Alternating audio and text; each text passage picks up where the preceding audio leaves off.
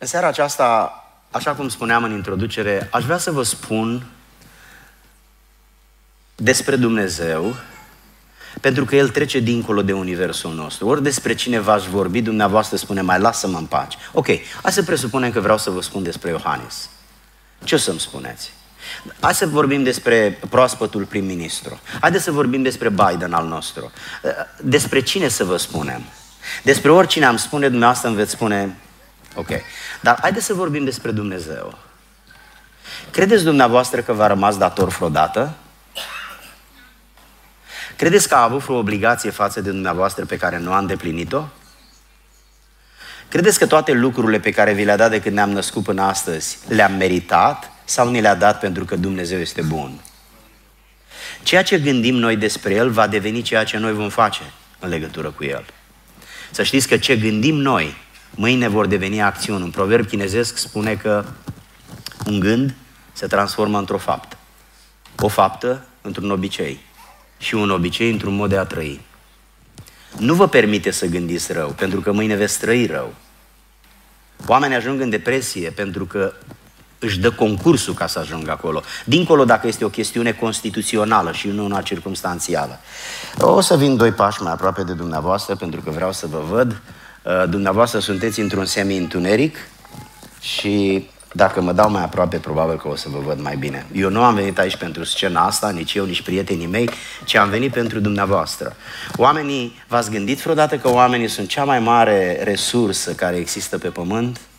Să am tot aurul din lume și să n-am nevastă, copii și niciun alt om pe tera. Ce aș face cu aurul ăla? Aș umbra cu el în brațe până mi-ar veni să mor. Oamenii sunt cea mai mare resursă. E adevărat că uneori ne jignesc. Uneori ne supără. Alte ori poate ne lovesc, ne mint, dar astea sunt excepții.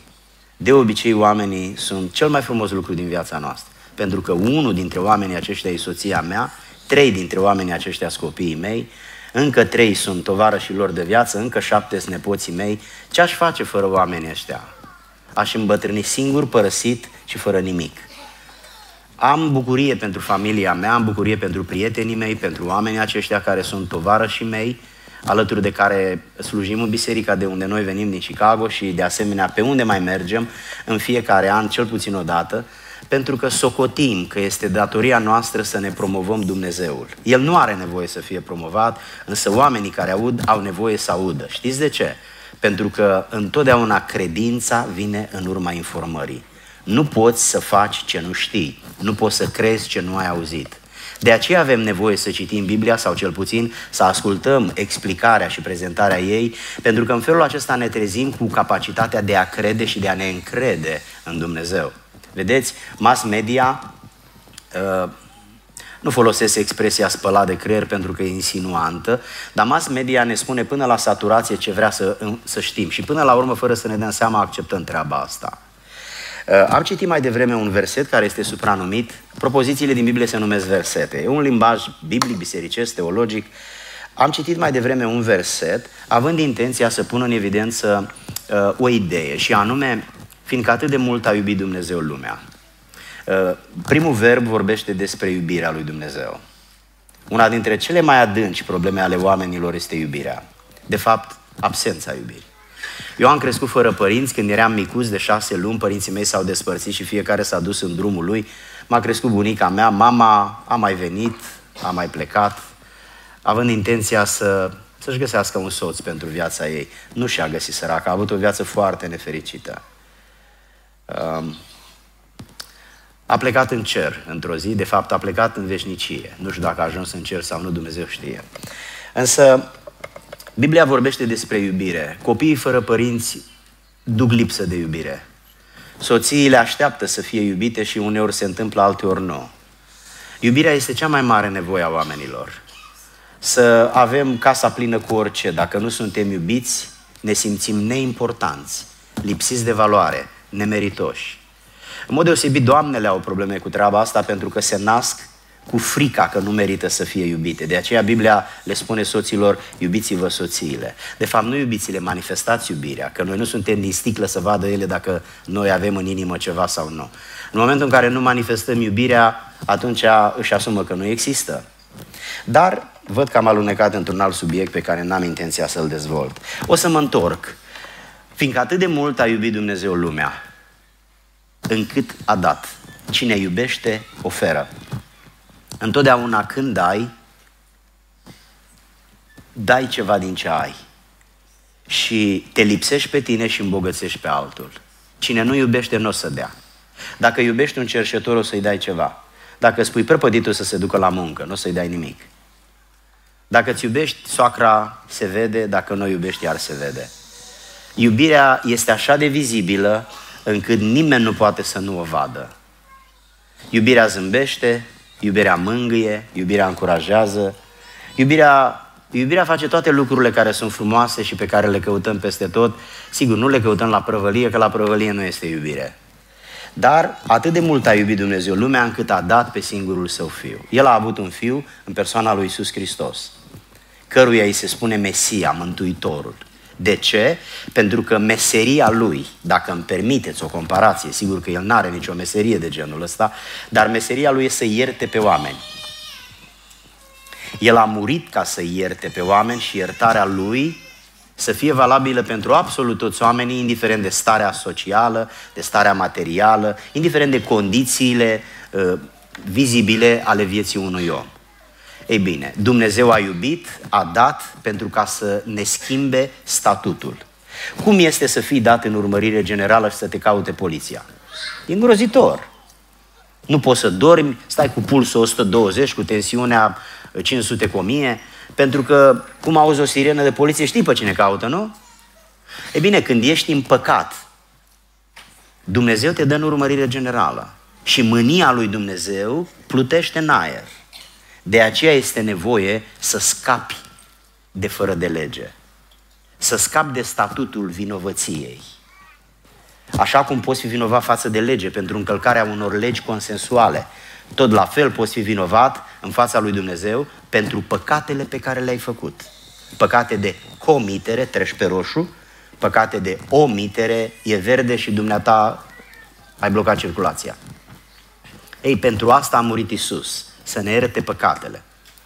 În mod potențial, El a murit pentru toate păcatele de pe fața pământului, ale oamenilor, evident, că nu există păcat decât în om. În afara omului nu există păcat. Există aer, sunet și așa mai departe.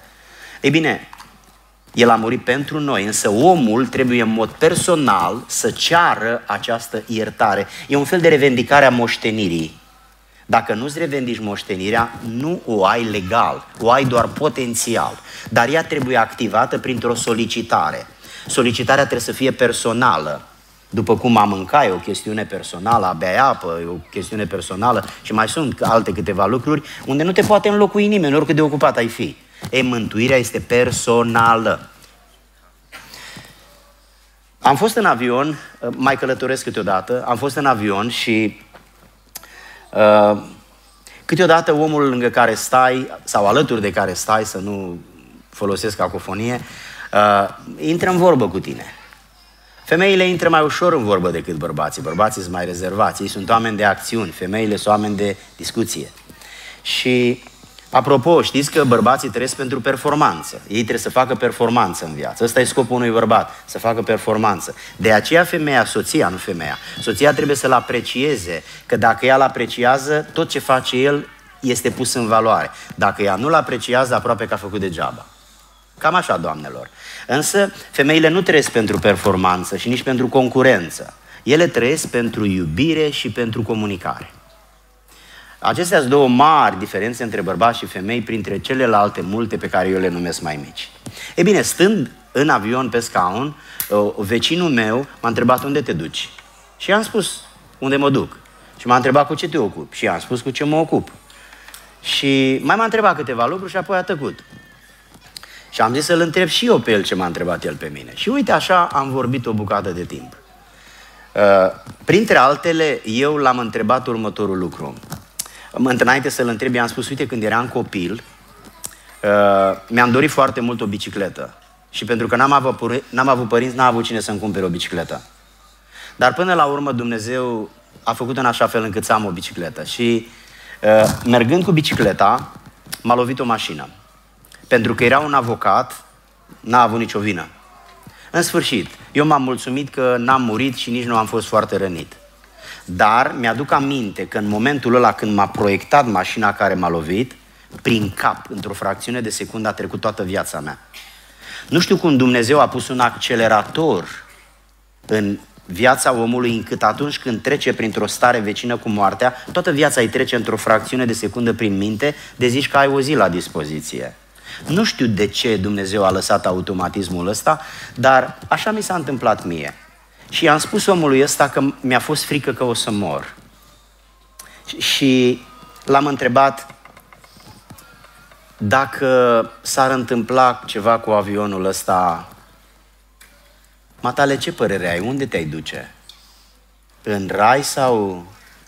Și a spus, în rai. Eu i-am răspuns, mă bucur foarte mult. Dar ce dovezi, ce, pe ce se bazează speranța, credința dumitale că vei merge în rai? Și a spus, păi, am fost un om de treabă. Om de treabă? Dar ce înseamnă om de treabă? Toți oamenii sunt oameni de treabă. Știți de ce am plecat de aici? Ca să vă spun că noi toți avem speranțe care uneori nu se bazează pe nimic. Eu pot să sper că mâine voi ajunge inginer. Dar să știți că nu voi ajunge. Ca să ajungi inginer îți trebuie vreo 5 ani, 9 zi. Și în aia 5 ani nu stai la soare. Pur și simplu îți uzezi mintea. Înveți, dai și treci examene. Ca să ajungi ceva, trebuie să muncești. În general, se întâmplă așa.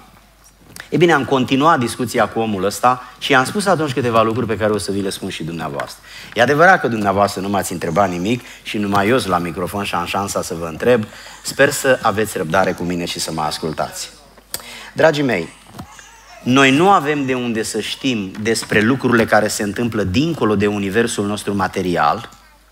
Noi trăim într-un univers material. Dacă te duci prea sus,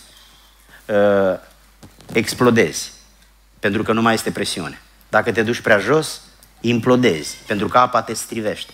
Numai aici, undeva în punctul ăsta, omul este unde a fost pus de Dumnezeu. Aici e bine. Dacă te duci prea sus, s-ar putea să fie prea frig. Dacă te duci din nou în apă foarte adânc, din nou e prea frig. Ăsta este singurul loc unde există viață o viață așa cum noi o avem. Dar dincolo de universul ăsta material, fizic, unde toate lucrurile se văd și noi am fost creați cu percepții, uh, vedeți, am fost creați cu capacitatea de a vedea. Noi numim persoană cu handicap sau cu incapacitate, dacă omul nu vede, sau nu aude, sau nu miroase, nu gustă sau nu pipăie. Dar, în general, un om normal are toate aceste cinci percepții senzoriale și, uite, de pildă, pentru că văd, mă opresc, că dacă nu mă opresc, se trezesc oamenii ăștia cu mine peste ei. Ei, în universul în care Dumnezeu există, nu există vedere și vizibilitate și lucruri materiale. Nu există un univers ca al nostru. Dumnezeu nu e cineva mai mare sau mai mic, ci Dumnezeu umple universul cu prezența Lui. El e fără început. Nu asta vă dați seama cum vine aia să fie cineva fără început? Dar ți se blochează mintea, pentru că mintea noastră, nici măcar nu, noi în limba română și în nicio limbă de pe fața pământului, noi am inventat cuvinte pentru realitățile care existau. Apropo, dumneavoastră ce părere aveți? Uh, cine, ce a existat la început? Ideea de avion sau cuvântul de avion? Nu-mi răspundeți, gândiți-vă numai. Gândiți-vă numai. Noi am inventat cuvântul avion atunci când am, am în mintea noastră a apărut ideea unui unei mașini care zboară și trebuia să o numim într-un fel, că altfel cum îi ziceam? Și dacă îi zici mașină zburătoare, tot, tot nume este. Și atunci am zis avion.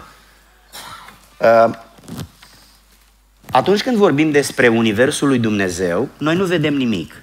Eu, eu îmi imaginez că dumneavoastră nu l-ați văzut pe Dumnezeu.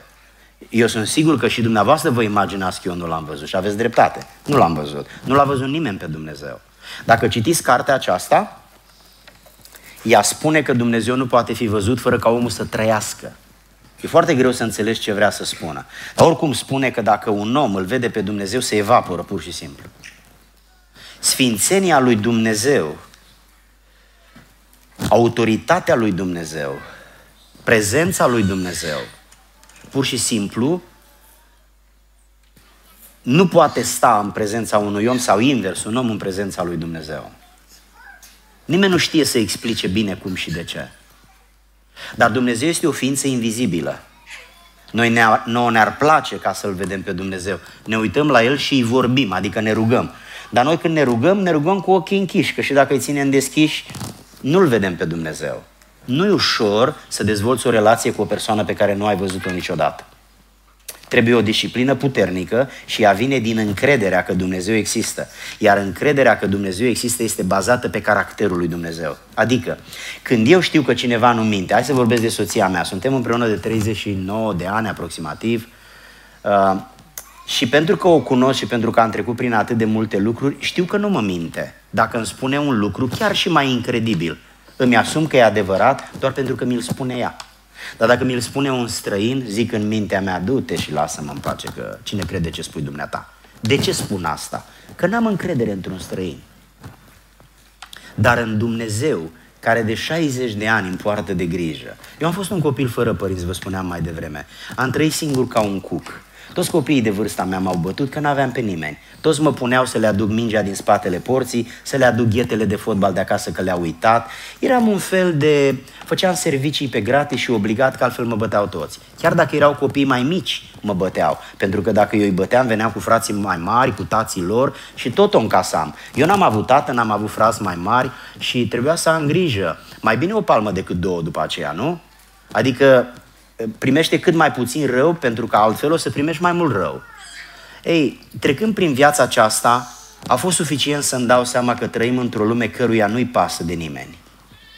Este multă politică, este multă ipocrizie, este o grămadă de șmecherie și banditism, însă nimănui nu-i, pla- nu-i pasă de nimeni. Fiecare se gândește la el, cel mult la familia lui, însă există cineva deasupra acestei, acestui grup de ființe care au ajuns la miliarde de oameni și acesta este Dumnezeu.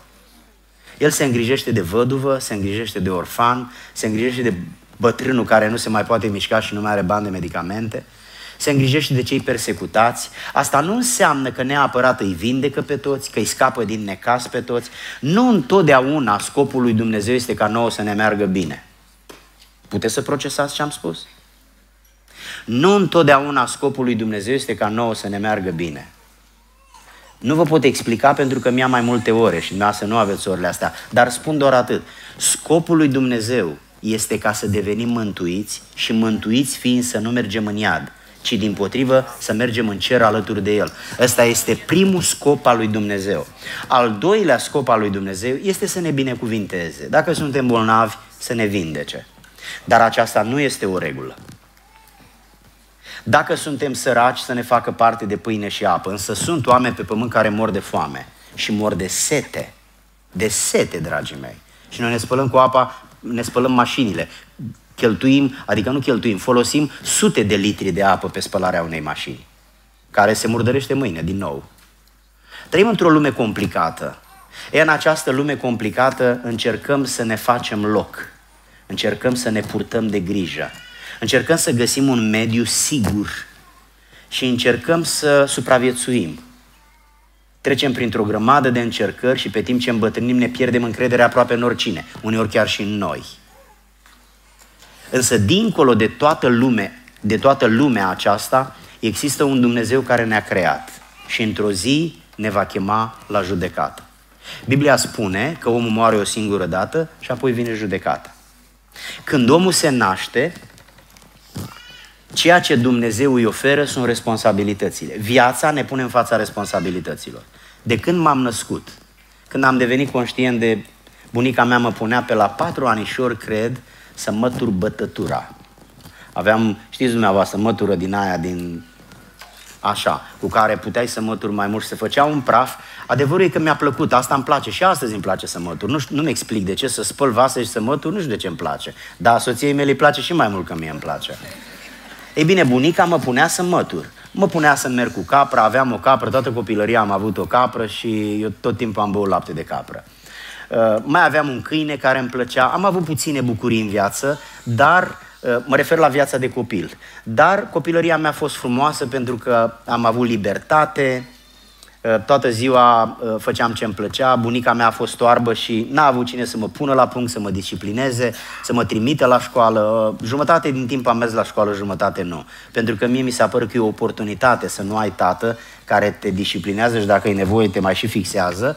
Și am folosit asta spre paguba mea. Când m-am făcut mare și mi-am dat seama că ar fi fost bine să mă duc la școală, a trebuit să fac atunci și n-am făcut la vremea potrivită. Și n-a fost deloc ușor. Dar în sfârșit, ei, am vrut să pun în evidență faptul că mai devreme sau mai târziu noi ajungem în fața lui Dumnezeu. Pentru că atunci când ne naștem, El ne pune în fața responsabilităților. Noi avem o grămadă de responsabilități. Avem responsabilitatea să fim drepți, să iubim adevărul, să trăim adevărul. Avem responsabilitatea să ne ascultăm părinții, să ne iubim soțiile, să ne respectăm bărbații, să ne educăm copiii și să-i creștem. Avem responsabilitatea să ascultăm de mai marii noștri. Avem responsabilitatea să fim oameni buni, cu suflet. Și pot să vorbesc până mâine despre responsabilități. Și cea mai mare responsabilitate sau una dintre cele mai mari e să muncim pentru întreținerea familiei. În general, soția e cu casa, iar o cacofonie, soțul este în afara casei. Fiecare a fost creat în mod specific pentru atribuțiile astea. Și în general, viața ne pune în fața responsabilităților. Dar știți în a cui față ne pune moartea? În fața judecății. Atât, în fața judecății. Și responsabilitățile sunt mai ușoare decât judecata. Când omul se naște, pe timp ce crește, responsabilități tot mai mari. Când e mic, spală-te pe dinți, iar trebuie să-ți aduc aminte, mă așteptam să te speli singur.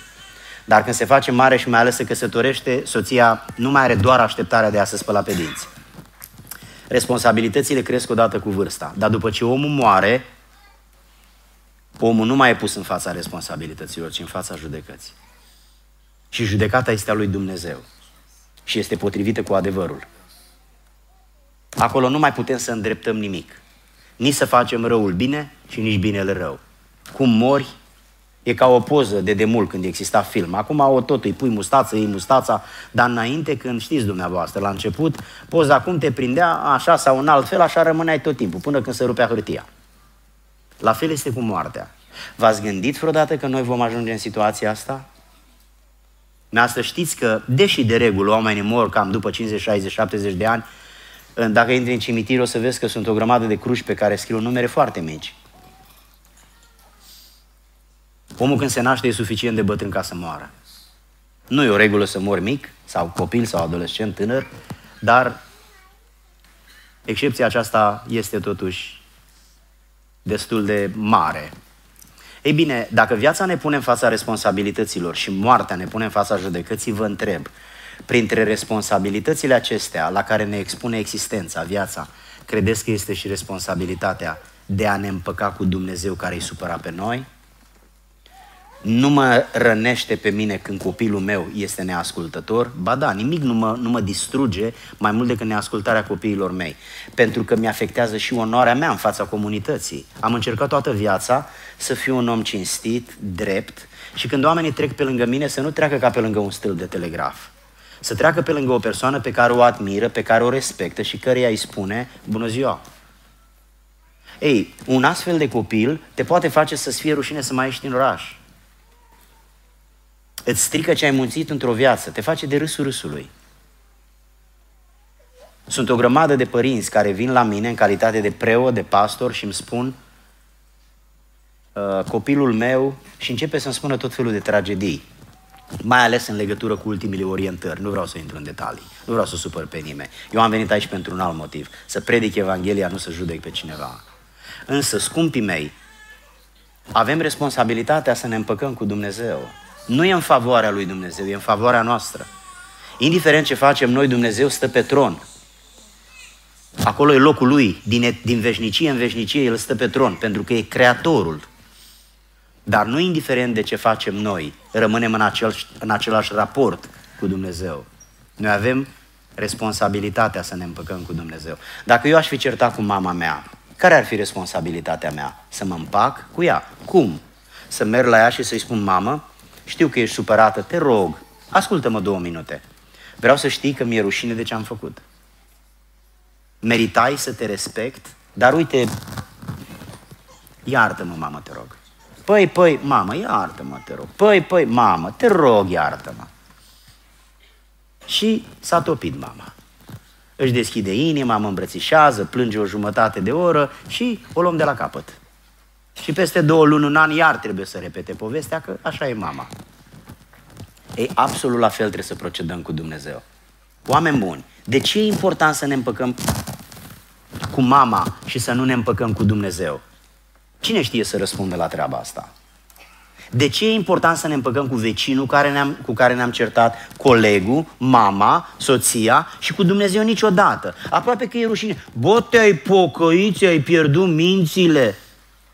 Dar de ce și-a pierdut mințile dacă merge în fața lui Dumnezeu care l-a creat și spune, Doamne, iartă-mă pentru curvia mea, iartă-mă pentru alcoolismul meu, iartă-mă pentru dependențele mele, iartă-mă pentru lipsa de discernământ, Doamne.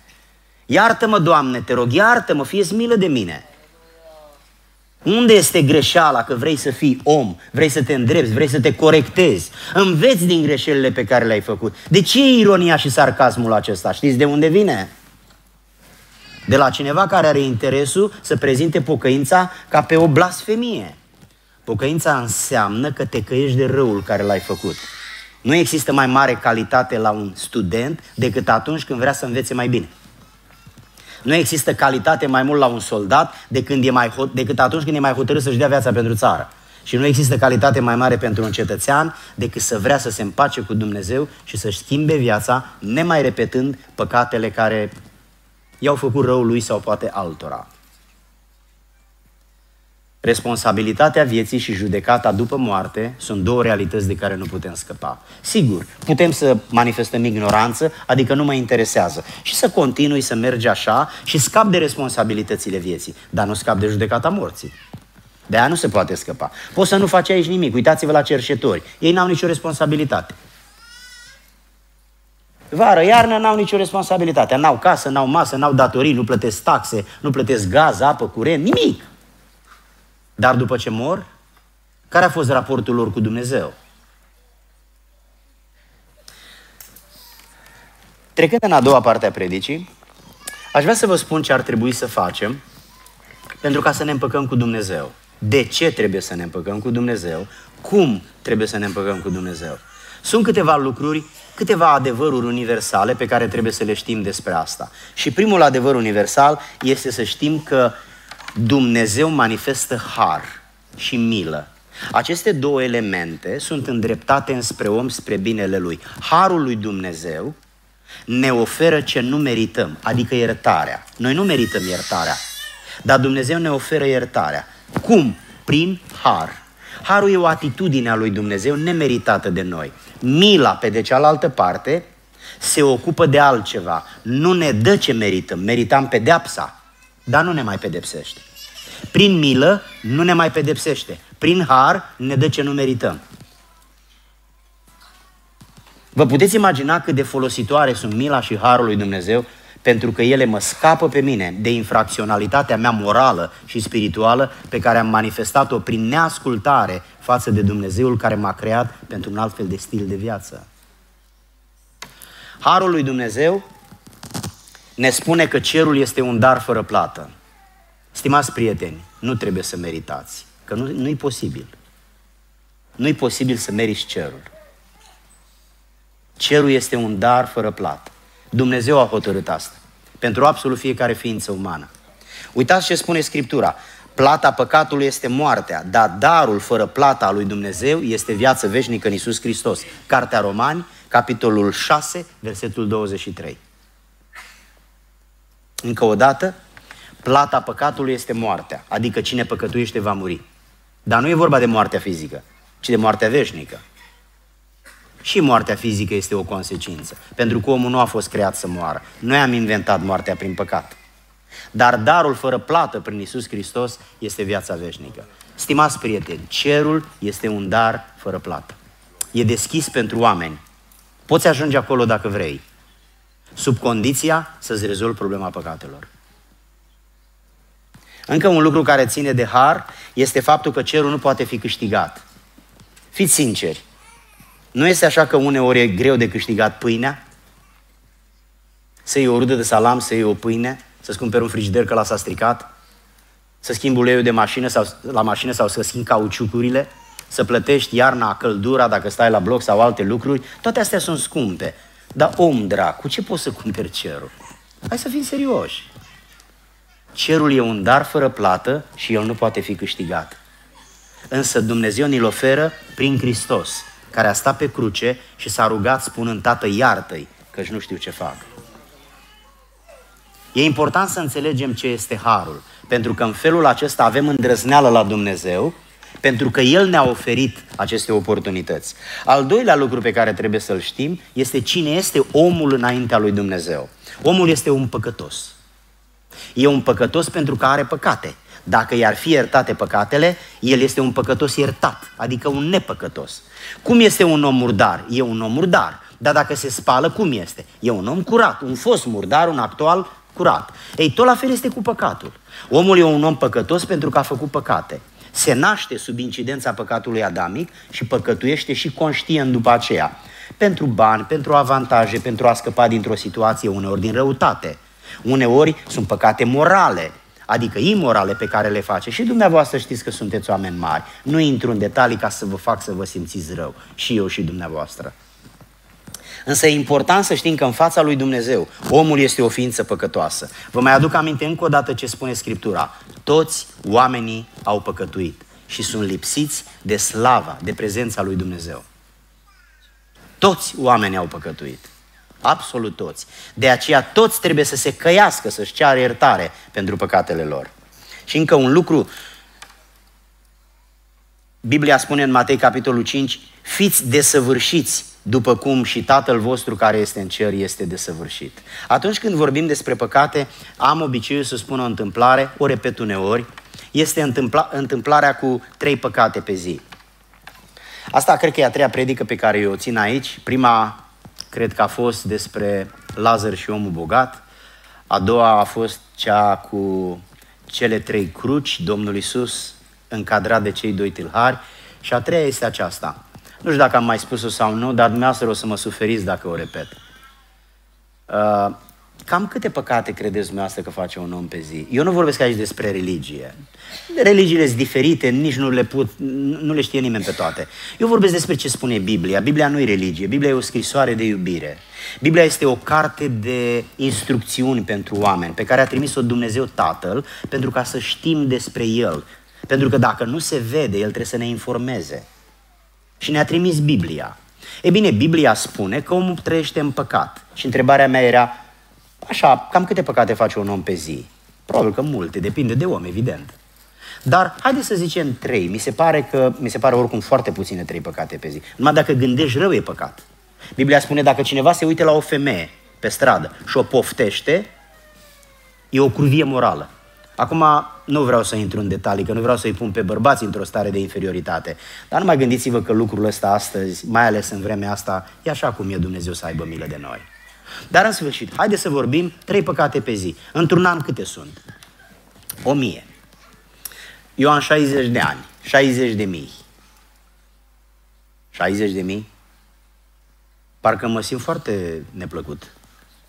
60 de mii de infracțiuni. Legea, un judecător, cam ce sentință ar pronunța pentru unul ca mine?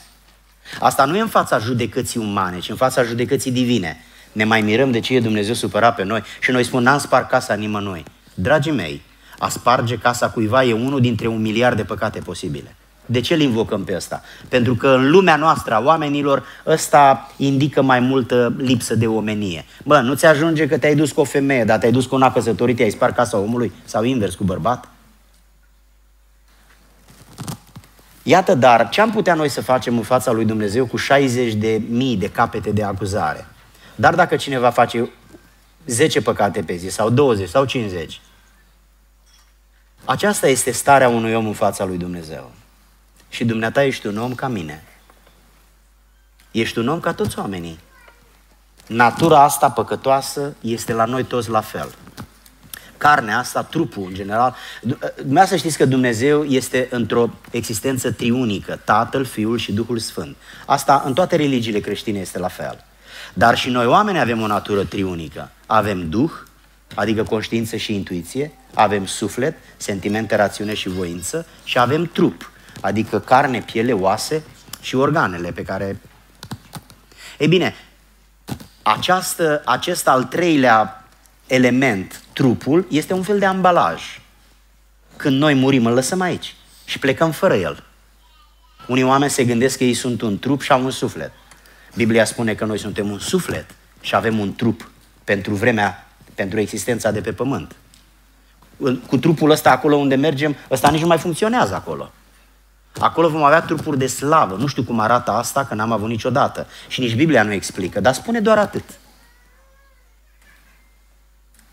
Ei bine, păcatele pe care le facem sunt aici în această carne, Biblia o numește fire pământească, care este sediul instinctelor primare. Aici sunt poftele care îi destrebălează pe oameni, aici. Și probabil că toate încep în primul rând legate de sexualitate, de erotism, apoi de violență, de mânie și după aceea toate celelalte. Dar cam acestea sunt primele. Dacă vă uitați în istoria omenirii, cele mai multe drame de aici au pornit, de la manifestarea greșită a sexualității. Cu pornografie, cu adulter, cu crime, cu răzbunări, cu copii care cresc fără părinți, cum am crescut eu. De ce a trebuit să se despartă mama de tata la șase luni când eu am avut șase luni? De ce? De ce s-au căsătorit dacă n-au fost în stare să țină o familie? Aici nu e vorba că ți-ai luat o pereche de pantofi și te duci și schimbi sau dacă nu lasă, domne, că mai ai încă 200 de lei să-ți alții. De ce te căsătorești? Ca să nenorocești un copil sau o casă de copii? Păi spui că n-ai nimărit bine. Dar de ce ai ales cu ochii închiși? Dacă îți cumperi o pereche de pantofi, o jumătate de oră stai în magazin și îi probezi. Și îi porți un an și să rup. Dar când te căsătorești, te căsătorești pentru, via- pentru toată viața. Deschideți ochii și după ce ai căsătorit, după ce te-ai căsătorit, mai închide ca să nu mai vezi toate lucrurile. Că dacă vezi toate lucrurile, te ceri toată ziua. Dragii mei, ce vreau să pun în evidență este faptul că omul e o ființă greșită în fața lui Dumnezeu. Dumnezeu este absolut sfânt și noi suntem absolut păcătoși. Iar această, acest dezacord îi dă lui Dumnezeu dreptul să-și manifeste pedeapsa și mânia asupra oamenilor. De aceea oamenii merg în iad. Pentru că au trăit împotriva lui Dumnezeu, ca niște dușmani, ca niște oponenți. Și Dumnezeu toată viața, deși este îndreptățit să ne pedepsească și poate să ne pedepsească și are dreptul să ne pedepsească, El și-a trimis Fiul să moară. Și acum ne spune, fiul meu a murit pentru voi, primiți-l în inimă că el este ambasadorul, este iertătorul, este avocatul, este mântuitorul. El va, vă aduce iertarea care vă împacă cu mine. Și tot, toată, tot dezacordul dintre noi și adversitatea și conflictualitatea dispare și mergeți în cer cu Dumnezeu. Ăsta e mesajul Evangheliei, dragii mei. Cartea aceasta vorbește despre primul om și vorbește și despre noi, noi, oameni în general.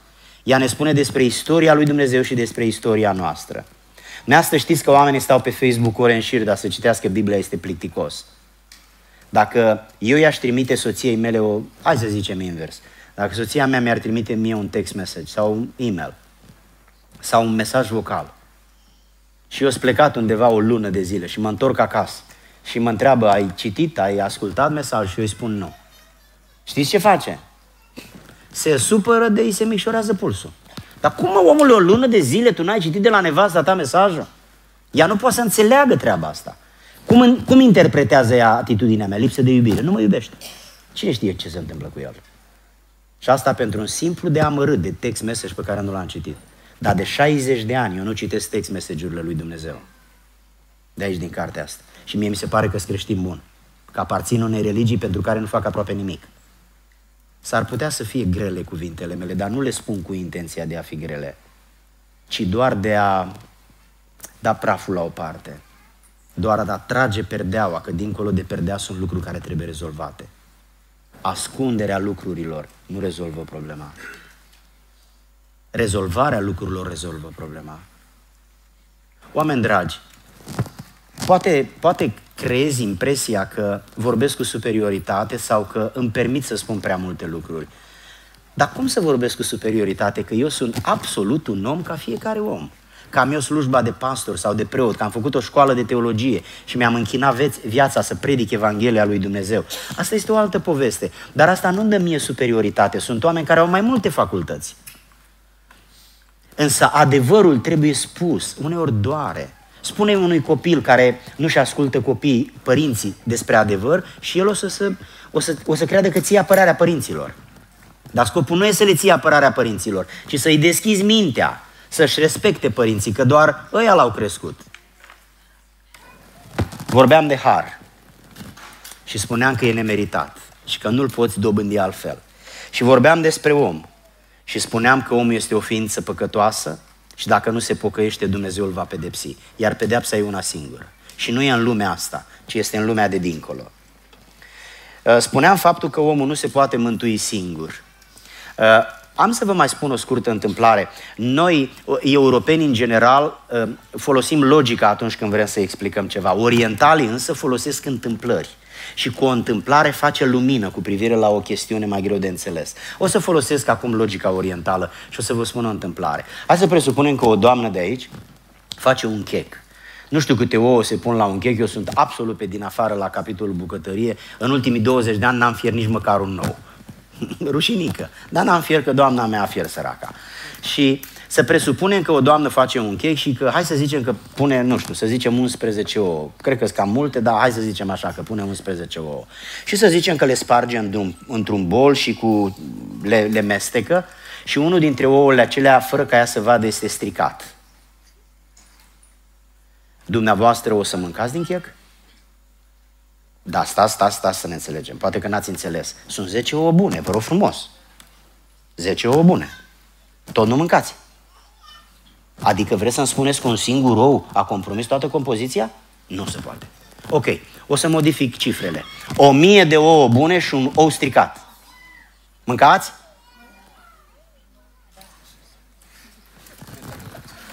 Cine a răspuns da să urce sus că tocmai am un, un chec stricat? Am glumit. Dragii mei, ce am vrut să spun este că un singur chec, un singur ou, compromite un chec care este făcut dintr-o mie de ouă. Noi nu ne mai uităm la o mie bune, ne uităm la unul stricat și ne este greața, nu putem să mâncăm. Un singur păcat îl compromite pe un om. Ești un om moral, un om cinstit. Te-ai luptat să fii un om adevărat în viață. Dar nu crezi că ai un om stricat în viață? N-ai mințit, n-ai furat, n-ai, n-ai, n-ai, n-ai, n-ai, n-ai, n-ai? Suntem într-un loc unde este bine să ne deschidem inima, că nu ne, nu, nu ne-o deschidem unul pentru altul, ci fiecare pentru sine. Dacă eu dorm, să nu câștigați nimic. Dacă dumneavoastră mâncați, mie nu-mi trece foamea. Aici este vorba despre felul în care fiecare recunoaște pentru el adevărul. Hristos a spus, adevărul vă face slobozi, liberi. Oameni dragi, un singur păcat ne numește păcătos. Haideți să spunem câteva cuvinte despre Dumnezeu în al treilea rând. Am spus câte ceva despre har, am spus câte ceva despre om și haideți să vorbim puțin despre Dumnezeu. Dumnezeu este plin de milă și de dreptate. În dreptatea sa, El trebuie să ne pedepsească. În mila sa, El trebuie să ne ierte. Așa suntem și noi cu copiii. Când suntem foarte entuziasmați și fac, face copilul ceva bun și noi suntem bine dispuși, îl tot îmbrățișăm și îl tot pupăm, aproape că copilul se miră. Dar să zicem că vine cu o notă proastă acasă sau poate mai rău, poate a făcut ceva... Să mă iertați, am un fir aici de la microfon care un pic se atinge de cămașa mea și e sâcâietor, să mă iertați, încerc să țin mâna mai sus și ne găsește și după ce am făcut un accident cu mașina, cineva ne-a lovit și ne-a stricat mașina și copilul vine cu o rușine acasă, știți ce-i facem? Îl, probabil că îl batem. Nu-l batem numai pentru ce a făcut, îl batem și pentru ce ni s-a întâmplat nou. Și îl mai batem în final și pentru că suntem supărați. S-ar putea să facem lucrul acesta. E bine, Dumnezeu are o dilemă. În dreptatea sa, El trebuie să ne pedepsească. Altfel este compromis ca judecătorii sau ca alții care, de care ne, ne-am pierdut față de care ne-am pierdut tot respectul.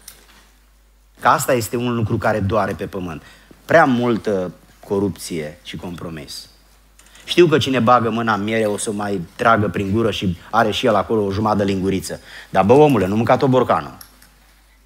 Oprește-te un pic, că mai sunt 8 miliarde pe lângă matale. Măcar să spele borcanul, să bea un pic de apă dulce.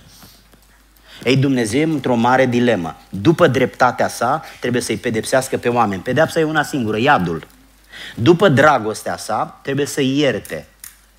Și iartă prin Hristos. Asta este ceea ce se numește în teologie dilema lui Dumnezeu. Dumnezeu ne iubește și în iubirea sa vrea să ne ierte, însă în dreptatea sa trebuie să ne pedepsească. Știți ce spune Biblia? Dumnezeu este dragoste. Dar știți ce mai spune Biblia? Dumnezeu pedepsește în copii și copiii copiilor lor până la al treilea neam, pe cei care merită pedeapsă.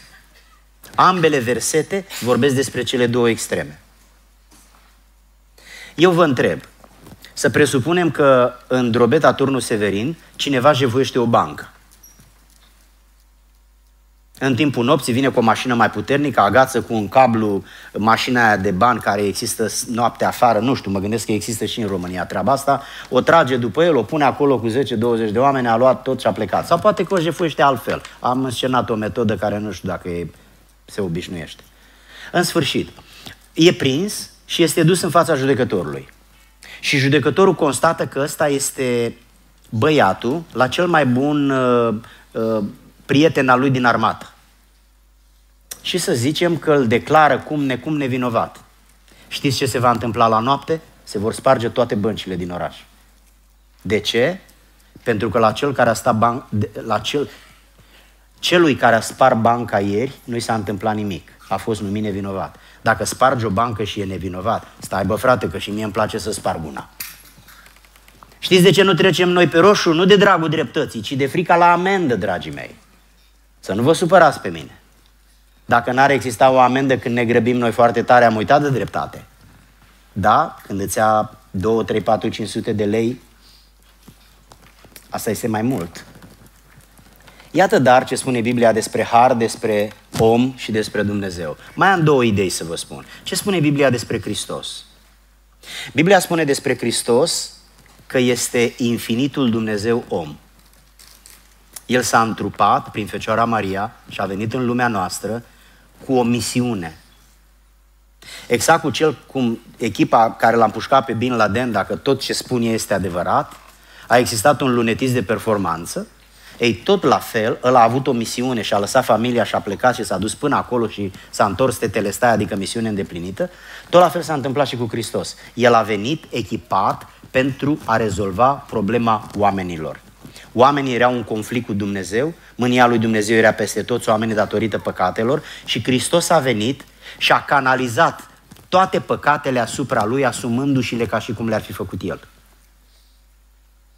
Și a spus, Tată, eu sunt vinovat în locul tuturor oamenilor. Și pentru că și-a asumat păcatele, Dumnezeu i le-a imputat și l-a omorât. Hristos a murit pentru păcatele noastre. Noi când murim, murim când ni s-au terminat zilele, dar El a venit ca să moară. Doamnelor, nu vă sensibilizează genul ăsta de iubire? Care aproape că e poetică, care aproape că este incredibilă. Cineva să-și dea viața pentru un om ca mine. Nu i-am plătit cu nimic. A murit ca să îmi ia păcatele și să nu merg în iad. Dacă persoana asta există, să mă iertați. Dar restul vieții mele îi rămân îndatorat. Bunica zicea, îi sărut picioarele. Era un fel al ei de a-și manifesta, de a verbaliza respectul ei față de Dumnezeu. Zicea, Doamne, pupați aștălpile. Pe talpă suntem cei mai murdari. Hmm? Generația noastră e deșteaptă, nu ca bunica. Toți avem liceu, cei mai mulți facultate, dar nu știu ce am învățat la liceu și la facultate, că de Dumnezeu suntem tentați să uităm. A descoperit știința că nu există Dumnezeu. Puteți să-mi dați un argument. Are cineva un argument că nu există Dumnezeu? Dacă da, care este? Că noi punem întrebarea invers. arată că există Dumnezeu. În seara asta o iau eu înaintea dumneavoastră și vă spun, domnilor, arătați-mi că nu există Dumnezeu. Ce înseamnă există și nu există? Păi s-a prăbușit un avion și nimeni nu l-a găsit nici astăzi. Atât de deșteaptă este planeta asta încât nu l-a găsit. S-au scufundat ea cu jucăria aia numită submarin și s-au prăpădit toți. Și nu, l-au, nu i-au găsit câteva zile.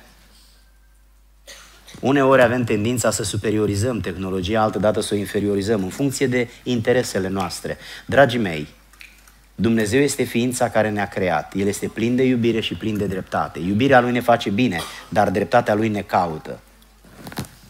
Uite, scrie aici. Dumnezeu a întrebat de tine. Când cineva întreabă de tine, înseamnă că te caută. te caută, a fost acasă la dumneata și nu te-a găsit. Te-a sunat la telefon și n-ai răspuns. Și mi-a spus mie că-s prieten cu dumneata, spune la prietenul dumitale că l-am căutat.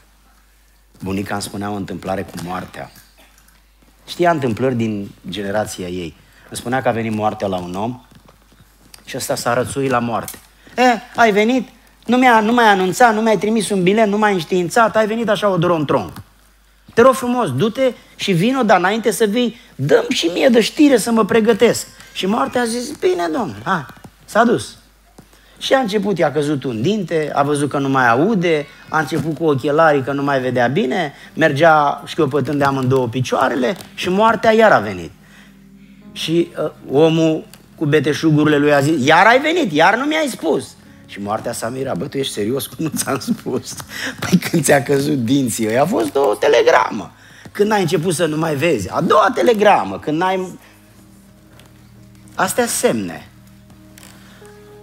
Hristos este Dumnezeu om. El a venit pe pământ, a luat un corp uman pentru ca să moară pentru noi. Acesta este El. Acesta este El. Mi-ar place să am timp să argumentez, dar nici nu cred că e nevoie. Al doilea lucru, nu numai că s-a făcut om, dar a murit pentru mine. Unde întâlnești pe cineva care vrea să moară pentru dumneata? Rare ori am întâlnit în viață, eu călătoresc foarte mult, rare ori am întâlnit în viață când un frate, cunosc un frate care i-a dat, soției, i-a dat surorii lui un rinichi, cunosc soți sau soții care i-au dat o parte din ficat la o verișoară, la o soră, la o rudă, dar lucrurile acestea sunt relativ rare, pentru că implică riscul și pentru cel ce dă. Oricum, cel ce primește nu are de ales, nu are alternative. Însă Hristos s-a dat pe sine, nu o parte din rinic sau din ficat. Ăsta este El. Biblia are un verset care spune, de aceea vor veni oamenii la tine, pentru că tu asculți rugăciunea. Tu asculți rugăciunea. Oamenii se roagă mai mult la necaz decât la bucurie. Că necazul face pe Dumnezeu mai real. Bucuria te face pe matale mai real. Necazurile sunt o mare binecuvântare. Pentru că ne ajută să ne resetăm. Ați observat ce facem când un device, un ceva tehnic, o telecomandă sau un telefon, telecomandă nu, un telefon, dacă nu mai știm ce să-i facem, îl resetăm. Asta înseamnă revenirea la setările inițiale din fabrică. Necazurile ne mai resetează, ne, fac, ne face mai umani, mai, mai cum suntem, de fapt, sau cum ar trebui să fim. Am ajuns la încheierea predicii. Așa că vă mai spun un singur lucru. Ce este credința? Am vorbit despre har, despre om, despre Dumnezeu, despre Hristos și o să spun acum ce este credința. Cine are un mănuc de chei? Aveți chei? Are cineva un mănuc de chei? Până aici la mine. Mulțumesc frumos. Mulțumesc frumos. Îmi asum aici că două chei de mașină, mașini diferite, și o cheie de la casă. Pot eu să pornesc mașina cu cheia asta? Răspunsul corect este nu, pentru că e de la casă. Pot eu să deschid casa cu cheia asta? Nu. Răspunsul corect este nu, pentru că asta e o cheie de mașină. Știți ce este credința? Cheia potrivită pentru a deschide inima lui Dumnezeu. Cheia potrivită pentru a deschide inima lui Dumnezeu.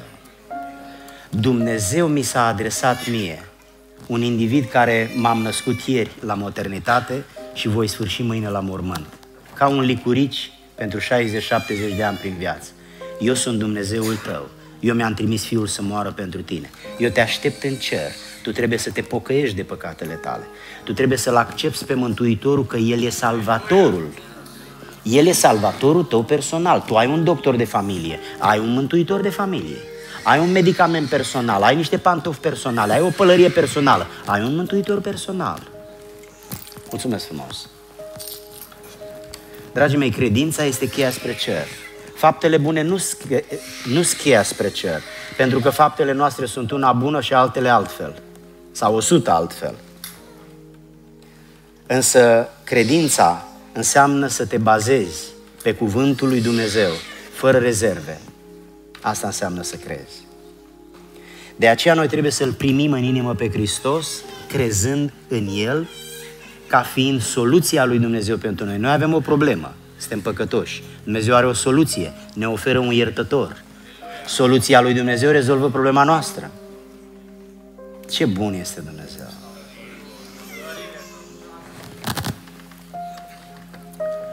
Uh, am, să, am să fac ceva anume, pentru ca să... E ultimul lucru pe care îl mai fac, de fapt este penultimul. Ca, vreau să vedeți ceva anume. Marcus, vină un pic. Acesta este un pix. Ăsta este pixul meu. Toată lumea știe că este pixul meu pentru că l-am scos din buzunar. Dar eu vreau să ți-l dau ție. Nu m-a obligat nimeni, e așa un gest care chiar mă bucură. Vreau să ți-l dau ție.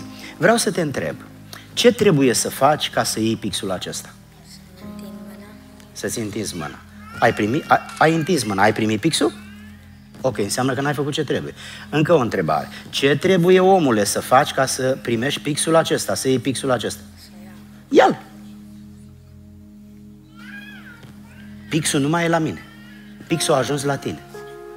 Mulțumesc frumos. Dragii mei, Dumnezeu ne oferă viață veșnică. Dumnezeu ne oferă viață veșnică. Noi trebuie să o apucăm. Noi trebuie să acționăm și să o luăm de acolo. Noi trebuie să credem asta. Pur și simplu trebuie să credem asta. Dumnezeu nu este un mincinos. Dumnezeu este singura ființă care spune adevărul din univers. Credință înseamnă să te bazezi pe Dumnezeu. Mi-ați ascuns scaunul, așa că vă rog să-mi aduceți scaunul. Aici, mulțumesc frumos. Ăsta e ultimul lucru care îl mai fac și închei. Cu vreo 25 de ani în urmă, un recunoscut uh, predicator din România, Petrică Huțuțui, pastor la gura humorului în vremea aia, m-a chemat la evangelizare. Eu, apropiat cu el, m-am dus. M-a întâmpinat la intrarea în oraș și m-a dus la restaurant în centrul orașului, cel mai bun restaurant. M-am așezat pe un scaun, ospătarul a venit așa ca pe un musafir special, m-a ajutat să mă așez și ce credeți? Mă vedeți că sunt, nu? M-am așezat pe scaun și când m-am așezat oameni buni, s-a rupt scaunul și m-am prăvălit în mijlocul restaurantului. Am crezut că mor de rușine. De atunci sunt am buni. Nu mă așez niciodată pe un scaun fără să nu mă așez, uite așa, încât dacă se rupe, să se rupă liniștit. Nu cad, nu e nicio problemă. Pentru că eu sunt Ivan Pățitu. Ei, uitați-vă, vă rog, cum încerc să ilustrez ca o comparație credința. Când Dumnezeu vorbește, te poți baza pe cuvântul Lui, cum mă bazez eu pe scaunul acesta. Mă bazez pur și simplu. Mă bazez pe el. Nu l-am probat, e din metal, nici nu prea are cum să se rupă. Am vrut doar să vă dau un exemplu. Mulțumesc frumos. Am vrut să vă dau un exemplu. Scumpii mei, totul e o problemă personală. N-are legătură soția, nici mama, nici tata, nici Iohannis, nici primarul de aici. Nimeni nu are nicio contribuție și nu are nicio implicație. Eu sunt un om vinovat în fața Dumnezeului meu. E doar între mine și Dumnezeu. Nu are treabă nici preotul de la biserică, nici pastorul, nu are treabă nici consiliile, nimeni, nimeni. E o problemă între mine și făcătorul, creatorul meu. Și în seara aceasta el îmi întinde mâna ca să ne împăcăm prin Hristos. Amin și eu voi săruta mâna aceea și voi primi mântuirea Lui. Pentru că eu nu vreau să mor, eu vreau să trăiesc veșnic. Și dacă prin ceea ce fac eu, după cuvântul lui Dumnezeu, pot trăi veșnic, atunci nu o să mă oprească nimeni. Nu o să-mi fie rușine să fac asta. Eu am făcut alte lucruri de care mi este rușine. Ăsta nu-i de rușine, frații mei. Să-mi cer iertare de la mama sau de la Dumnezeu nu-i de rușine. Din potrivă, demonstrează demnitate, înțelepciune și omenie. Am să vă chem în seara aceasta pe cei care vreți să vă împăcați cu Dumnezeu, să faceți lucrul acesta acum. Există două condiții. Unu, să credeți că Cel pe care l-a trimis Dumnezeu să fie Mântuitorul oamenilor, Iisus Hristos, e și mântuitorul personal, al meu, al dumitale. Că un singur mântuitor există, Iisus Hristos, Fiul lui Dumnezeu. Să crezi că El a venit special ca să moară pentru ca dumneata să trăiești, ca să-ți ia păcatele. Și al doilea lucru, să te căiești de relele pe care le-ai făcut. Multe sau puține. Pentru că dacă te căiești, ele nu mai există. Noi acum suntem într-un proces. Dumnezeu ne, de fapt, diavolul ne acuză, Hristos ne apără și Dumnezeu e judecătorul. Diavolul ne acuză. Doamne, mai știi ce a făcut? Și Hristos spune, e adevărat, dar pentru păcatul ăla eu am murit. Și Dumnezeu spune, iertat, pentru că cineva a plătit datoria în locul dumitale. Aș vrea să vă invit în seara asta, prieteni dragi, să vă împăcați cu Dumnezeu. O să vă rog frumos în încheiere să vă ridicați în picioare și doamnele și domnii, domnișoarele, persoanele care fiind aici, cred din toată inima că a venit timpul să se împace cu Dumnezeu. Eu aș vrea să fac o rugăciune pentru dumneavoastră. Vreau să mă rog pentru dumneavoastră așa cum pentru mine s-a rugat cu 39 de ani în urmă. Atunci când eu mi-am predat viața lui Dumnezeu, mi-am deschis inima pentru Isus și am recunoscut în mintea mea, în inima mea, că eu am păcătuit împotriva lui Dumnezeu. Aș vrea să vă invit pe cei care doriți să faceți lucrul acesta, să-mi dați ocazia să mă rog pentru dumneavoastră. O să vă rog să veniți de acolo de unde sunteți, să veniți aici în față, nu o să vă întreb absolut nimic. Oricum, nu e între mine și dumneavoastră, e între dumneavoastră și Dumnezeu. Eu vreau doar să mă rog pentru dumneavoastră. Vreau să spun o rugăciune care, de fapt, va fi rugăciunea dumneavoastră. Doamne, iartă-mă!